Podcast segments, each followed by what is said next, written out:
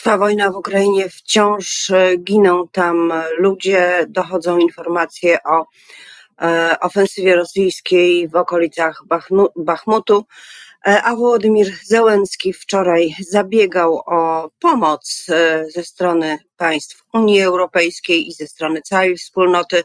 Efekty rozmów pewnie będziemy poznawać stopniowo, szczególnie te, które dotyczą ciężkiego uzbrojenia i samolotów. E, w Turcji i w Syrii cały czas trwają mm, próby ratowania osób, choć już e, bardzo małe są na to szanse. Teraz należy, pomóc, e, należy zapewnić pomoc ofiarom tego, co się stało, tego strasznego kataklizmu. Szczególnie trudna sytuacja humanitarna jest w północno-wschodniej Syrii. A w Polsce polityka toczy się swoim trybem, wchodzimy w czas kampanii wyborczej, co widać choćby po głosowaniach i po kłopotach z większością, większości rządzącej. Między innymi o tym już za chwilę będę rozmawiała z moim gościem. Zuzanna Dąbrowska, dzień dobry. A moim gościem, moją gościnią jest Joanna Schering-Wielgus, Nowa Lewica. Dzień dobry pani poseł. Witam, dzień dobry pani redaktor, dzień dobry państwu. Nieoczekiwanie chyba udało się Pani e, obronić immunitet przez e, ową wymienioną e, przeze mnie we wstępie większością rządzącą. Trójka posłów opozycji znalazła się w takiej sytuacji. Co się wydarzyło? Kto nie poparł wniosku o odebranie Pani immunitetu i czego dotyczy sprawa? Sprawa dotyczy słów, które wypowiedziałam podczas pierwszego wotum nieufności do ministra Ziobry, kiedy mówiłam o jego grzechach głównych. I jednym z tych grzechów e, była, było moje zdanie na temat afery hejterskiej i pana już byłego wiceministra Łukasza Piebiaka, o którym powiedziałam, że kieruje grupą hejterską w Ministerstwie Sprawiedliwości. I właśnie za te słowa pan Łukasz Piebiak chciał odebrać mi immunitet i z kodeksu karnego wsadzić mnie do więzienia, co jak pani chyba sama słyszy jest jakimś totalnym absurdem. I teraz co się wydarzyło w Sejmie? W Sejmie wydarzyła się rzecz ciekawa, rzeczywiście większość rządząca nie miała większości e, z dwóch powodów. E, z tego co pamiętam, dwie osoby ze zjednoczonej, tak zwanej zjednoczonej prawicy e, nie przyłożyły się do tego czynu. Również nie przyłożyły się do tego czynu e, osoby związane z Kukiz 15, ale również posłowie Konfederacji. I w związku z tym ani mnie, ani Sławkowi Nitrasowi, ani Magdzie Felix nie odebrano immunitetów i uważam, że to też pokazuje takie pewne znak e, czasów i też pewne nieudacznictwo e, tak zwanej Zjednoczonej Prawicy i być może takich sytuacji do najbliższych wyborów, czyli na jesieni będzie coraz więcej. Chciałabym, żeby tak było. Ale to nie jest Pani pierwsza sprawa, w której domagano się z zabrania Pani immunitetu, w której występuje Pani przed sądem. Najsłynniejsza to jest sprawa o wejście do kościoła, wtedy kiedy no podobno nie należało do niego wchodzić. Tak, i tutaj y, mogę u Pani po raz pierwszy powiedzieć, że jest ciąg dalszy tej sprawy. Ja już byłam przesłuchana w prokuraturze i będę miała pierwszą rozprawę w sądzie. Będę zeznawała jako osoba podejrzana. To będzie 3 marca E, w Toruniu, z tego co pamiętam o godzinie 11 w sądzie, e, ale na pewno będzie to 3 marca i oczywiście stawię się razem ze swoim adwokatem i będę mówiła, dlaczego e, stałam w proteście milczącym 60 sekund w kościele z napisem Kobieto sama umiesz decydować. Przypomnijmy, kiedy to było i z jakiego powodu przeprowadziła Pani taką akcję? To było zaraz po wyroku e, haniebnego tak zwanego Trybunału Konstytucyjnego, kiedy e, Prawo i Sprawiedliwość e, zaostrzyło prawo aborcyjne. Była to akcja Słowo na Niedzielę, gdzie bardzo dużo osób w całej Polsce po prostu sprzeciwiało się zarówno temu wyrokowi, ale również wtrącaniu się Kościoła w kwestie praw kobiet, bo przypomnę też, że Kościół był jednym z pierwszych komentatorów tej decyzji, chwaląc ją bardzo i mówiąc o tym, że e, kobiety nie powinny mieć wyboru i nie powinny mieć możliwości dokonywania aborcji. Zresztą e, oczywiście mówię o tym tak w sposób do, do, dosyć spokojny, bo już nie chcę wchodzić w tę dyskusję wtrącania się Kościoła w ogóle w życie publiczne, ale właśnie ta akcja dotyczyła tego. Dodam jeszcze, że mój mąż, który był uczestnikiem tego naszego milczącego protestu, został już prawomocnie uniewinniony. E, natomiast też czekamy na informacje, e, co będzie dalej z tą sprawą, ponieważ pan Ziobro złożył kasację do prawomocnego wyroku e, i czekamy na informacje Sądu Najwyższego, wyroku, co będzie w tej kwestii. wyroku na pani męża. Kasacja jest na, na mojego męża, tak, dokładnie uniewinniający. Więc ja teraz będę przechodziła tę ścieżkę podobną jak mąż. Jak będzie tego 3 marca, tego nie wiem, ale cieszę się, że będę mogła w sądzie powiedzieć o tym, dlaczego stałam z tekturą w kościele z napisem Kobieto sama umiesz decydować. Pani poseł, e, czy panią te sprawy, e, które e, wymagały zabrania pani immunitetu, wyleczyły z takiej postawy, można powiedzieć, akcji bezpośredniej, niektórzy by powiedzieli pewnie happeningowej? One bardzo przemawiają zapewne do opinii publicznej, ale jednocześnie no nie bardzo mm, w pierwszym odruchu można je połączyć z sprawowaniem mandatu posła. Niektórzy mówią, że to niepoważne. E, czy dalej wtedy, kiedy będzie to potrzebne, zamierza Pani przeprowadzać takie, no, powiedzmy, akcje bezpośrednie właśnie?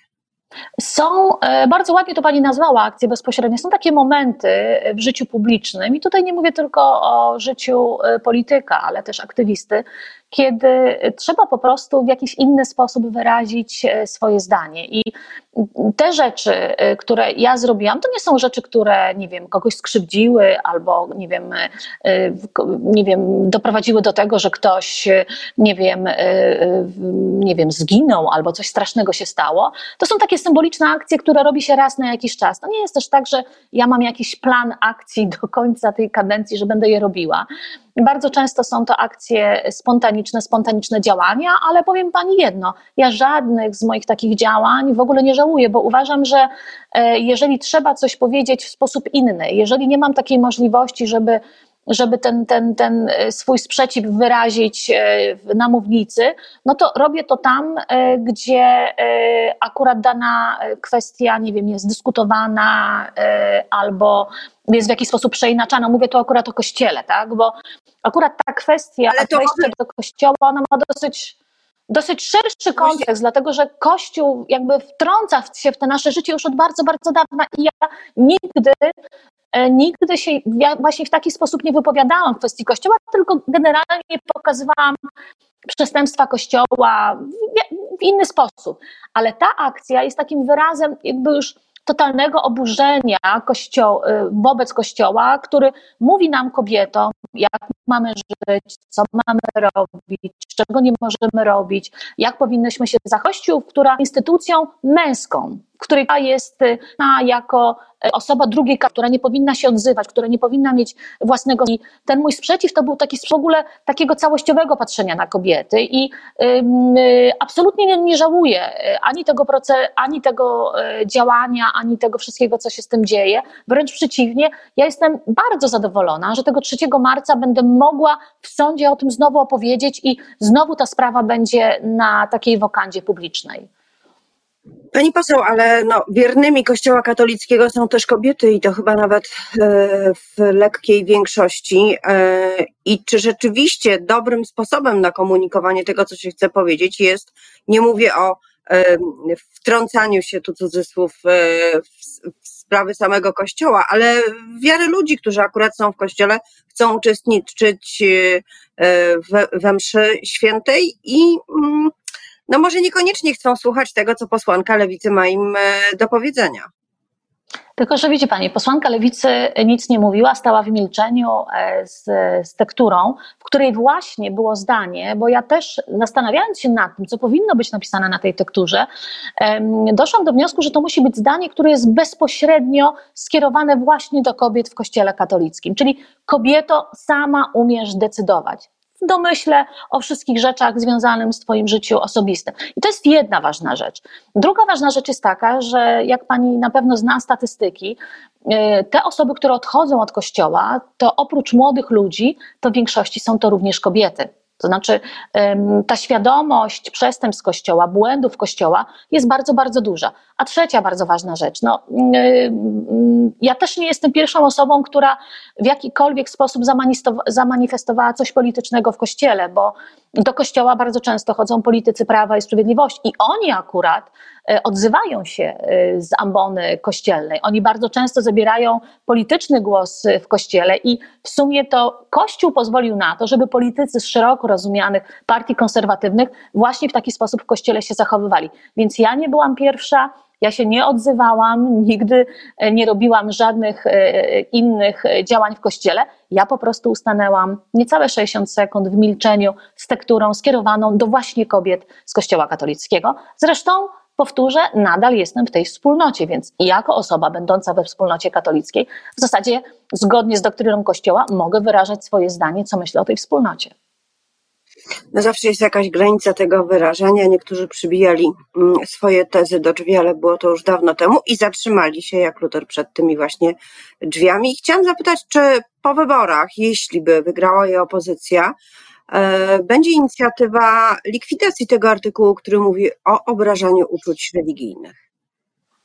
Tak, oczywiście, że tak. To znaczy, lewica y, właśnie w przyszłym rządzie, mam nadzieję, który będzie tworzyła y, opozycja, będzie od tego, aby trzymać rękę na pulsie w kwestii związanych między innymi e, sprawami człowieka e, i związanymi z Kościołem, dlatego że my jako Lewica jesteśmy w tych kwestiach wiarygodni. Artykuł 212, ale artykuł e, w, o obrazie uczuć religijnych, to wszystko powinno być już dawno zlikwidowane. To jest jakiś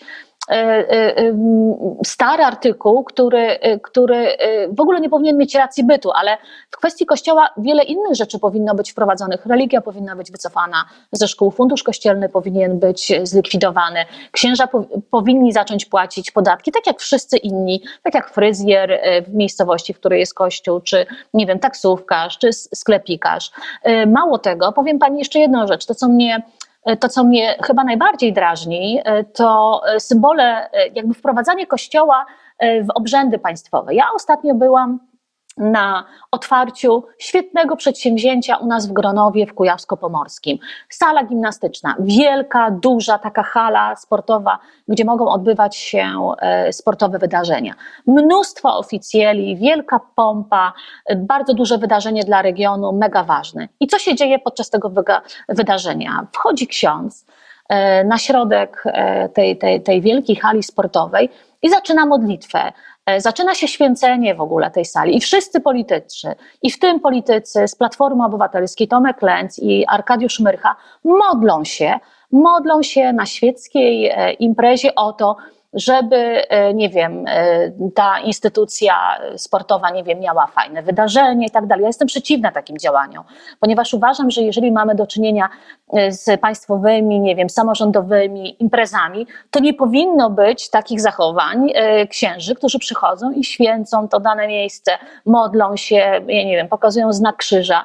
No to jest, to jest coś, z czym się absolutnie nie zgadzam i powinno być to ukrócone ale to politycy pani e, przyszłego koalicjanta, jeżeli doszłoby do sformowania rządu, między innymi tak się zachowują. Czy pani sądzi, że kwestie relacji państwo-kościół, społeczeństwo kościół katolicki e, będą jakimś punktem we wspólnym programie opozycji, wspólnym niezależnie od tego, w jakiej konfiguracji opozycja pójdzie do wyborów, czy te sprawy będą starannie omijane, bo przecież ewidentnie was różnią.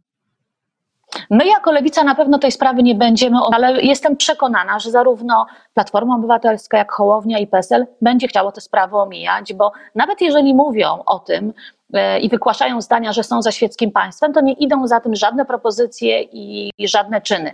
Uważam też, że temat świeckości państwa będzie też jednym z głównych tematów kampanii wyborczej, dlatego że zmieniło nam się przez ostatnie lata społeczeństwo. Ludzie zupełnie inaczej myślą, widzą przestępstwa Kościoła, domagają się pewnych rzeczy, o których lewica mówi od bardzo dawna, więc uważam, że to będzie jeden taki z głównych leitmotywów kampanii, a ja na pewno będę o tym mówiła bardzo głośno, bo mam do, do przedstawienia kilka ważnych e, e, hmm, ważnych działań e, w tej kampanii wyborczej i myślę, że opozycja demokratyczna będzie musiała się do tego odnieść. Ale żeby tak się stało, to chyba już na koniec pytanie czysto polityczne. Lewica musi iść sama do wyborów, żeby mogła taki program przedstawiać spokojnie i mówić to, co chce w tej sprawie. Lewica y, dwa tygodnie temu, jako nowa lewica, mieliśmy zarząd, na której przyjęliśmy taką główną uchwałę, po, która po pierwsze mówi o tym, że środowiska lewicowe się łączą i lada moment nastąpi e, taki akt jakby połączenia środowisk lewicowych, ale również przyjęliśmy uchwałę, która mówi o współpracy na szeroko rozumianej opozycji demokratycznej, współpracy związanej ze wspólnym rządzeniem, bo zupełnie serio, to w jaki sposób pójdziemy do wyborów, to jest kwestia taktyki. Jeżeli trzeba będzie pójść jednym blokiem, może się taka sytuacja wydarzyć, mamy jeszcze 8 miesięcy, to my jako lewica jasno deklarowaliśmy, że możemy iść w jednym bloku od razem do Platformy Obywatelskiej, tak? Ale jeżeli będzie taka sytuacja, że trzeba będzie pójść samemu, to my jesteśmy już na to gotowi. My już mamy sztab wyborczy, pracujemy, przygotowujemy się, jesteśmy gotowi strukturalnie, finansowo na to, żeby y, wystartować. Zapraszamy inne środowiska lewicowe i zobaczymy, jak będzie. Natomiast y, agenda tych naszych wartości, tych działań lewicowych, które są dla nas ważne, to jest agenda, której my będziemy po prostu pilnować, bo łatwo jest powiedzieć, jestem za liberalizacją prawa aborcyjnego, jestem za świeckim państwem, tylko że żadna z tych formacji z demokratycznych kręgów nie ma w ogóle w tym doświadczenia i nie ma też jakby e, glejtów, czyli ustaw e, związanych z tym. A my jako lewica mamy ustawy, mówimy o tym od dawna i na pewno będziemy gwarantem przypilnowania tego i będziemy walczyli o te rzeczy ale to głos Donalda Tuska jest lepiej słyszany z poziomu prawie 30% e, poparcia. Ale no, pani redaktor, ale co to jest za głos? Ale co to jest za głos? Donald Tusk mówi o tym, że trzeba ratować Kościół, że trzeba ratować Kościół i właśnie to jest to właśnie e, brak umiejętności myślenia o świeckim państwie, no bo jak polityk może mówić o ratowaniu Kościoła? Polityk w ogóle nie powinien wtrącać się w funkcjonowanie instytucji Kościoła. Polityk powinien mówić, powinno być oddzielenie roli Kościoła od roli państwa. Koniec, kropka. To, że Donald Tusk mówi o liberalizacji prawa aborcyjnego, no to co ma na myśli? Ma na myśli o tym, żeby kobiety konsultowały swoją decyzję z lekarzami, z rodziną, z mężem. My jako lewica mówimy wprost. Kobieta sama niech decyduje. Niech ani żaden ksiądz, ani żaden polityk, ani żaden lekarz nie mówi jej, co ma robić. I to są te niuanse i my jako lewica na pewno będziemy zwracać na to uwagę. Szykuje się więc w kampanii rywalizacja światopoglądowa. E, to już na pewno. Bardzo dziękuję za dzisiejszą rozmowę. Dziękuję serdecznie. Nasz Wielgus, nowa lewica, e, wiceprzewodnicząca. Dziękuję i miłego dnia. Wzajemnie, do widzenia.